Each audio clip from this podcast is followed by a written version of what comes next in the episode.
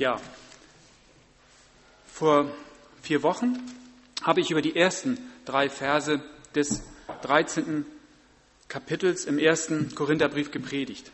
Es ging da um die Frage, ob in all unserem Tun und Handeln vielleicht auch ein Mangel an Liebe verborgen sein kann.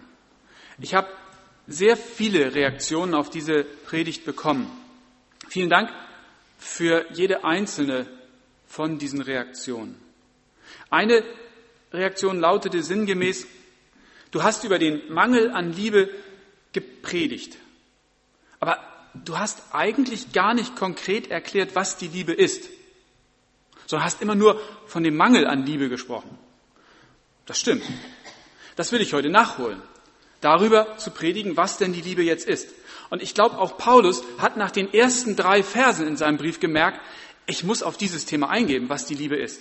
Also die ersten drei Verse sind wirklich immer nur und hättet der Liebe nicht. Ihr könnt tun, was ihr wollt und hättet der Liebe nicht, so ist das Murks.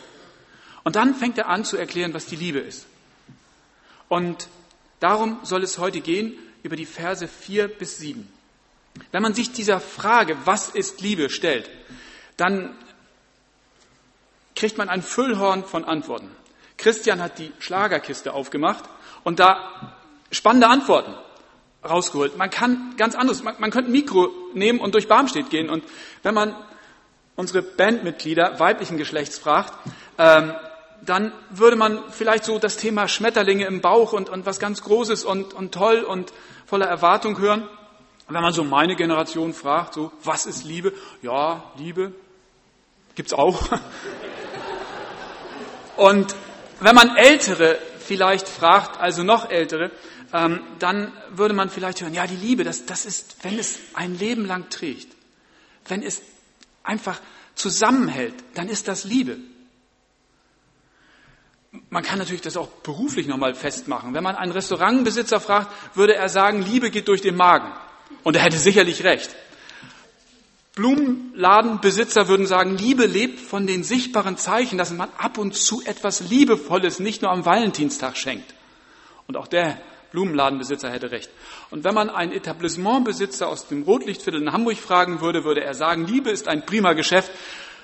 Ja, ob er recht hat, das sei ich dahingestellt, aber das ist eben auch eine beruflich bedingte Meinung über das, was Liebe ist. Wenn man Google fragt, ähm, was ist Liebe, dann kommt man tatsächlich auf eine interessante Antwort. Einfach die drei Worte eingeben, die Liebe ist. Und dann steht als allererstes, was da ist, ähm, die beste Definition zum Thema Liebe findet sich in der Bibel im 1. Korinther 13. Steht da wirklich, könnt ihr nachprüfen. Äh, und da hat Google wirklich recht. Wenn man diese vier Verse, Verse vier bis sieben nimmt dann übertrifft das alle Definitionen aus der Schlagerkiste, altersspezifische Sozialuntersuchungen oder auch berufsspezifische Untersuchungen. Dieser Text, diese vier Verse, die sind wirklich unheimlich kunstvoll aufgebaut, die sind wirklich schön und die haben eine Tiefe, die mich immer wieder neu fasziniert. Ich lese diese Verse einmal nach Luther vor. Die Liebe ist langmütig und freundlich. Die Liebe eifert nicht die Liebe treibt nicht Mutwillen. Sie bläht sich nicht auf. Sie verhält sich nicht ungehörig. Sie sucht nicht das Ihre. Sie lässt sich nicht erbittern. Sie rechnet das Böse nicht zu. Sie freut sich nicht über die Ungerechtigkeit. Sie freut sich aber an der Wahrheit. Sie erträgt alles. Sie glaubt alles. Sie hofft alles. Sie duldet alles. Paulus wählt hier wie auch sonst im Neuen Testament, den Begriff Agape für Liebe. Das war ein Begriff für Liebe, der in der griechischen Umwelt, in der griechisch sprechenden Umwelt damals nur sehr wenig benutzt wurde. Man hatte andere Begriffe dafür, die man häufiger benutzte. Eros, das war die verlangende, die begehrliche Liebe. Wobei natürlich auch die Philosophen in dieser Eros-Liebe etwas sehr Sinnliches sahen, etwas über das rein körperliche hinausgehende. Aber man hatte auch viel ja die Liebe unter Freunden. Aber Agape war ungewöhnlich, dass Paulus das da benutzt. Paulus versucht gar nicht in seinem Text einen Unterschied irgendwie zu konstruieren zwischen dieser göttlichen Liebe und der menschlichen Liebe. Er spricht einfach von der Liebe. Er denkt an dieser Stelle nicht schwarz-weiß. Und er will einfach bloß etwas beschreiben. Er will sozusagen ein Bild malen von dem, was aus seiner Vorstellung Liebe ist. Und in diesen vier Versen malt er dieses Bild. Ein Bild, was Liebe ist. Und er hat es gar nicht auf der menschlichen Ebene.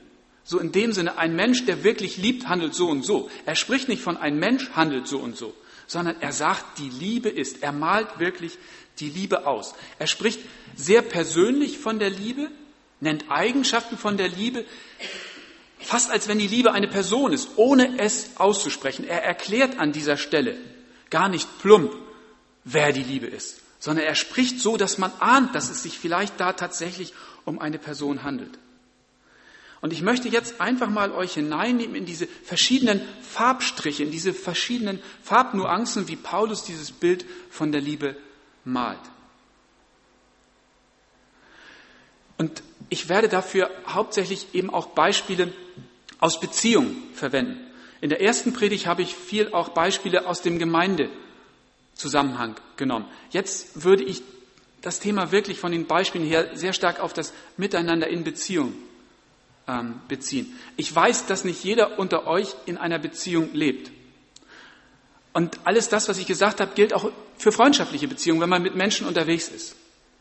Aber ich möchte jetzt einfach nicht an jeder Stelle das auch immer noch dazu erwähnen. Deswegen ähm, beziehe ich mich da tatsächlich auf Beziehungen zwischen Menschen an den Beispielen.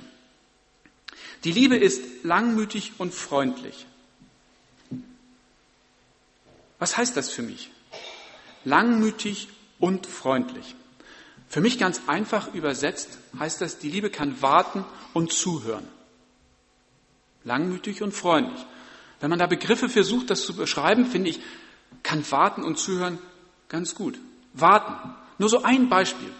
Ganz oft erlebe ich es, dass einer, ein Partner, am Ausgang hier wartet, weil der andere noch diverse Wichtigkeiten mit anderen zu besprechen hat an der Tür warten.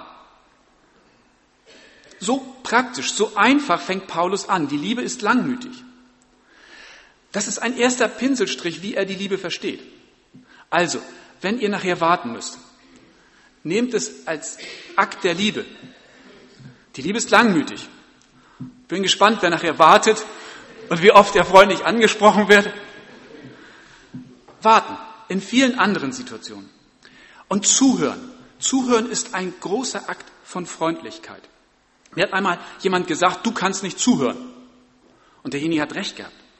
Ich gehöre zu den Menschen, die viel reden, die manchmal sehr sprudelig sind vor Ideen, die sie für fürchterlich wichtig halten und die sie gerne sofort mitteilen möchten. Das ist ein Akt des Lernens zu warten, bis man wirklich dran ist. Meine Frau übt da mit mir. Und mittlerweile bin ich sensibler geworden. Wenn Gysi sagt, du kannst jetzt auch mal zuhören, dann weiß ich, dass ich auf Empfang schalten muss. Und es klappt ab und zu. Es ist ein Akt der Freundlichkeit, ein Akt der Liebe, wirklich zuhören zu können. Auch das sind Übungsfelder, die kann man sehr praktisch mitnehmen und versuchen, das zu erspüren. Wann ist es dran, zuzuhören und wann ist es dran zu reden? Es stimmt wirklich, je mehr wir lernen zu warten und zuzuhören, desto mehr Platz wird die Liebe in unseren Beziehungen haben. Ein zweiter Farbstrich, der jetzt einfach auch schon eine Ebene tiefer geht. Die Liebe eifert nicht, die Liebe treibt nicht Mutwillen, sie bläht sich nicht auf, sie verhält sich nicht ungehörig, sie sucht nicht das ihre. Was heißt das jetzt persönlich? Das heißt, die Liebe, die dreht sich nicht um sich selber. Die Liebe, die dreht sich nicht um mich. Die Liebe rückt mein Ego zurecht. Ich habe vor kurzem eine Predigt gehört, da sprach jemand über unsere verrückte Welt. Und er hat das so erklärt, dieses, diesen Begriff verrückt, dass da die Hierarchien verrückt werden, wurden, dass häufig das Ego auf dem Thron sitzt, wo es eigentlich gar nicht so hingehört, ausschließlich. Da ist die Platzanweisung. Der Platz ist verrückt. Es ist ein Problem unserer Zeit, dass vielfach wirklich das Ego auf dem Thron sitzt. Und Paulus beschreibt das Verhalten dieses Egos ziemlich deutlich, wenn man anstatt Liebe Ego schreibt. Das Ego ereifert sich, das Ego treibt Mutwillen, das Ego bläht sich auf, das Ego verhält sich ungehörig, das Ego sucht das Seine. Das ist häufig tatsächlich zu sehen. Und wenn das so ist, dann ist das ganz eindeutig, dass an dieser Stelle die Liebe keinen Platz hat. Liebe hat da eine Chance, gegen das Ego anzukommen, wo das Ego hinterfragt wird und wo es einfach auch ein Korrektiv hat und nicht uneingeschränkt herrschen kann. Wo das Ego thematisiert wird, gerade auch in Beziehung, verliert es an Macht. Wenn wir da offen drüber reden können, was ist mir eigentlich wirklich wichtig? Wo will ich mich durchsetzen? Warum eigentlich? Dann wird das sicherlich dazu führen, dass in den Beziehungen auch einfach ein anderes Gesprächsklima möglich ist. Wo ein Ego das andere Ego unterdrückt, wird die Liebe erstickt. Vielleicht ist es einmal ein guter Tipp, heute am Sonntag bei so einem Sonntagsspaziergang, das Wetter soll ja sich halten, das Thema des eigenen Egos einmal zu thematisieren, sich gegenseitig zu hinterfragen, wie sieht das aus? Sitzt dein Ego bei dir auf dem Thron? Sitzt es bei mir auf dem Thron? Und dann kann man vielleicht heute Abend auch nochmal den Praxistest machen. Irgendwann sagte meine Frau zu mir, als wir sonntags abends wie selbstverständlich Tatort anmachten, weißt du eigentlich, dass ich das gar nicht sehen mag? Ähm, ich mag das nicht. Das machst du immer an. Ähm, stimmt. Das Ego klammert sich an die Fernbedienung. Und es ist wirklich so, dass es mal gut ist, auch an der Stelle, an diesen ganzen einfachen praktischen Beispielen, nachzugucken, wer versucht sich eigentlich durchzusetzen und warum. Diese Bemerkung über diese Auswahl des Senders, die jetzt hier schon zu Blickkontakten geführt hat, also das Gespräch kann heute Nachmittag fortgesetzt werden, ähm, das hat wirklich eine andere Tiefe auch im Miteinander eingeleitet. Der Fernseher war plötzlich aus und wir haben wirklich gut auch drüber gesprochen. Das Gemeinsame kommt so besser im Blick, wenn man wirklich anfängt, das eigene Ego einfach mal zu hinterfragen. Und ein dritter Farbstrich zu dem, was Liebe ist, so wie Paulus es hier beschreibt. Die Liebe lässt sich nicht erbittern. Sie rechnet das Böse nicht zu. Sie freut sich nicht über Ungerechtigkeit. Sie freut sich aber an der Wahrheit. Die Liebe lässt sich nicht erbittern. Sie rechnet das Böse nicht zu. Was heißt das für mich persönlich? Das heißt, die Liebe kann mit negativen Erfahrungen umgehen. Die Liebe kann nicht nur warten und zuhören, sie kann nicht nur sich Gedanken über das eigene Ego machen und vielleicht es an den richtigen Platz rücken, sondern sie kann auch mit negativen Erfahrungen umgehen. Paulus geht jetzt hier tatsächlich noch wieder eine Ebene tiefer. Er sagt ganz realistisch, es wird negative Erfahrungen geben. Da, da kann man sich gar nicht gegen wehren. Es geht nicht ohne. Negative Erfahrungen gehören dazu. Die Frage ist nur, wie gehen wir mit diesen negativen Erfahrungen um? Was machen wir, wenn als Reaktion auf unsere Liebe keine Gegenliebe kommt? Wenn plötzlich Gegnerschaft, Feindschaft da ist? Wie gehen wir damit um? Bonhoeffer spricht, und auch diese Predigt habe ich ja angelehnt an die Gedanken, die Bonhoeffer damals in einer Predigtreihe gemacht hat. Bonhoeffer spricht von notwendigen Enttäuschungen die helfen, das tatsächliche Bild des anderen in den Blick zu bekommen. Notwendige Enttäuschung. Wir haben bei diesen notwendigen Enttäuschungen immer wieder die Wahl zwischen Neuanfang und Bitterkeit. Und wenn man diesen Predigtext sich anguckt, ist ganz eindeutig, bei der Wahl zwischen Neuanfang und Bitterkeit wählt die Liebe tatsächlich immer den Neuanfang. Die Liebe lässt sich nicht erbittern. Sie rechnet das Böse nicht zu. Wie schnell passieren in unseren Beziehungen in den Ehen, aber auch in Freundschaften und am Arbeitsplatz verletzende Worte oder auch verletzende Taten, die, die tiefer gehen als so ein, wie siehst du denn heute aus? Kann auch weh tun, tut auch weh, aber die noch tiefer gehen. Eine echte Verletzung. Wir haben dann die Wahl zwischen Neuanfang und Bitterkeit. Und viel zu oft schlägt das Pendel bei uns in Bitterkeit um.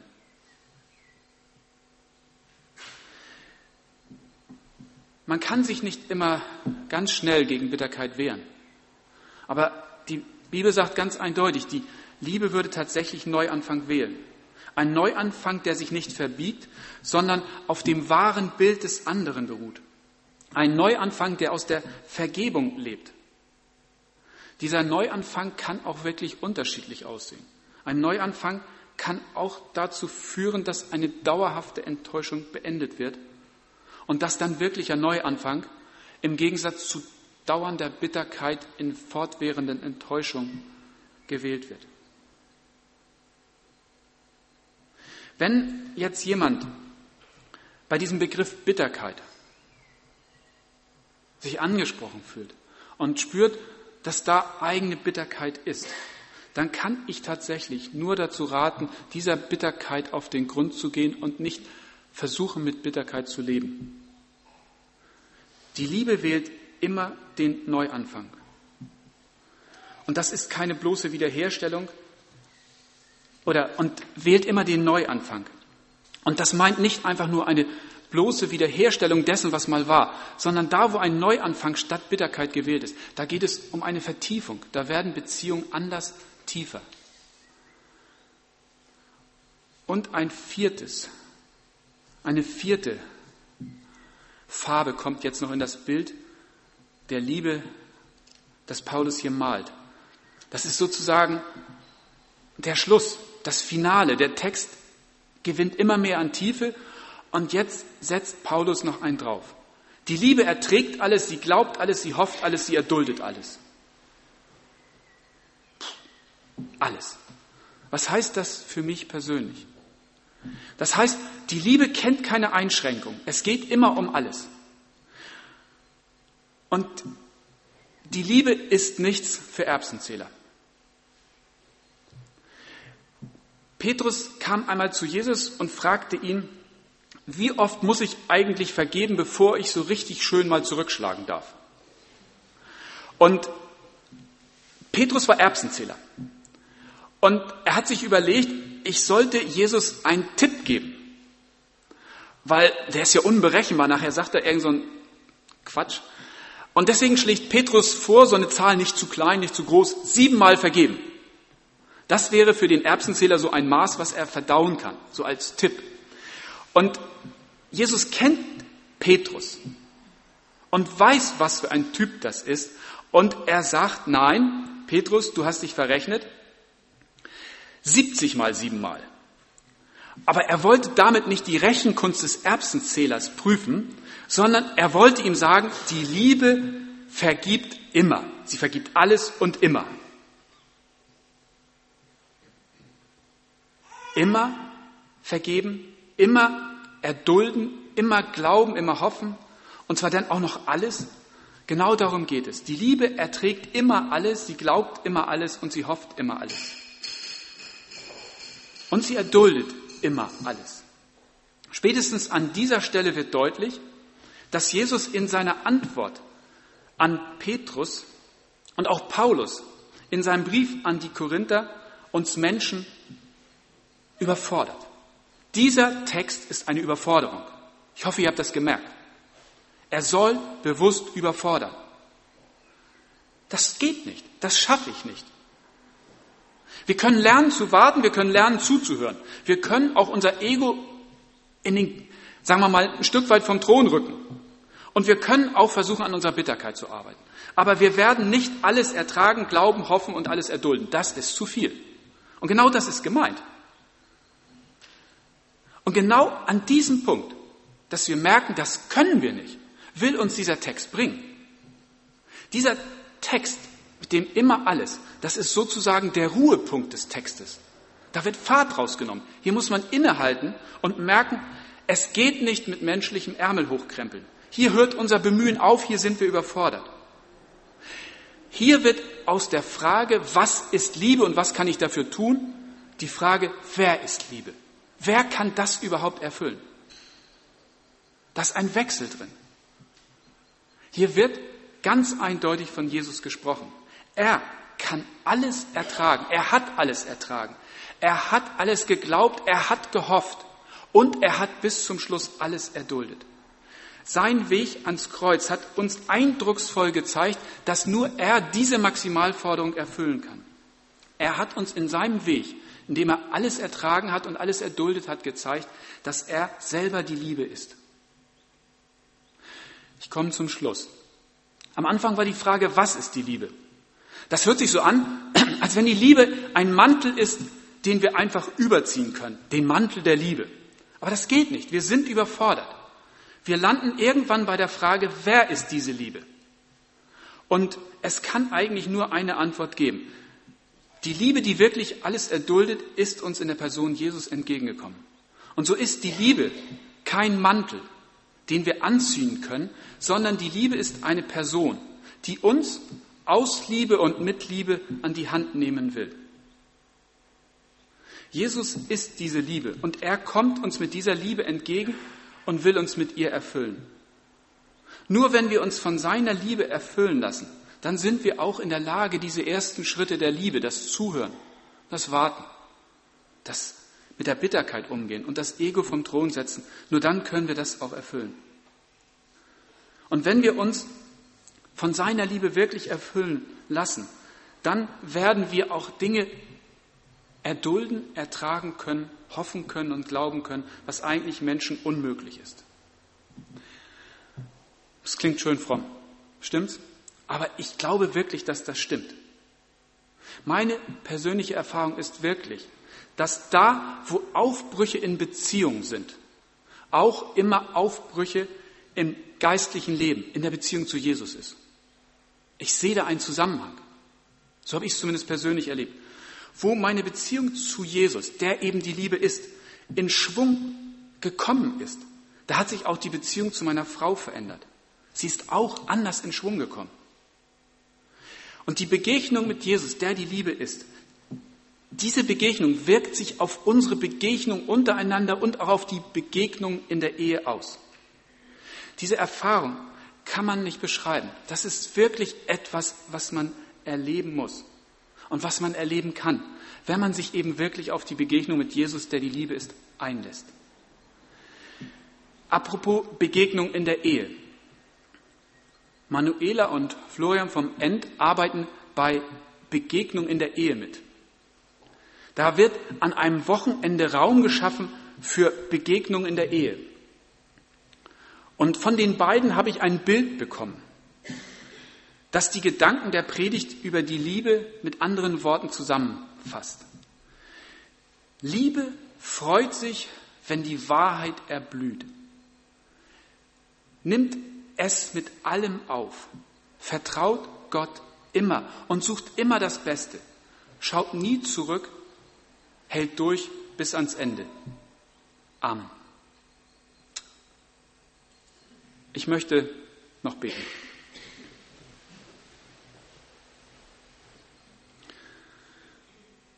Ja, Vater, hab Dank, dass wir in deinem Sohn ganz konkret gesehen haben, dass Liebe, so wie Paulus sie beschreibt, möglich ist.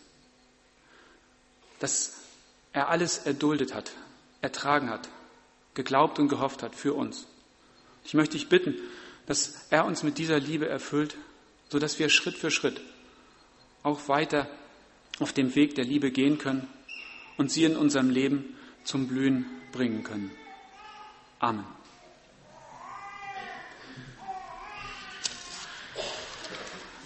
Wie es der Zufall so will, ich habe von diesem Bild, das eben noch da war, einige Exemplare mit, die ich hinten auslege. Wer das mitnehmen möchte, einfach als Erinnerung an die Worte und als Gesprächsvorlage für den Nachmittagsspaziergang oder während der Tatort in anderen Wohnzimmern läuft. Ähm, herzlich gerne nehmt es mit.